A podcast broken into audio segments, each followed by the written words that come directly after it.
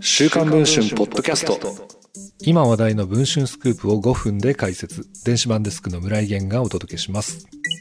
昨年12月、海上保安庁は第11管区海上保安本部所属の巡視船久松で新人の職員が自殺していたことを発表しました。自殺の原因は先輩職員からのパワハラであることを認め、いじめの主犯だった航海士と通信士をそれぞれ停職2ヶ月、減給2ヶ月の懲戒処分にしたことも合わせて発表されました。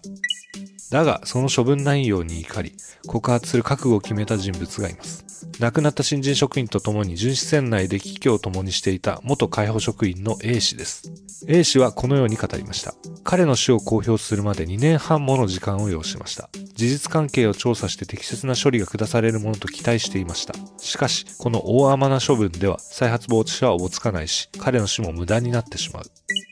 久松の船内で職員の自殺があったのは2021年6月のこと。その事実が公表されたのは、それから2年半もの月日が経とうとする時期でした。海上保安庁の不祥事の公表は遅すぎ、いじめに対する処分が軽すぎると A 氏は感じています。新人職員がどれほどひどいいじめを受けていたか、どれだけの無念を抱えていたか、個人の遺体の第一発見者だった A 氏が初めて重い口を開きました。A 氏は週刊文春の取材に対してどのようなことを明かしたのでしょうか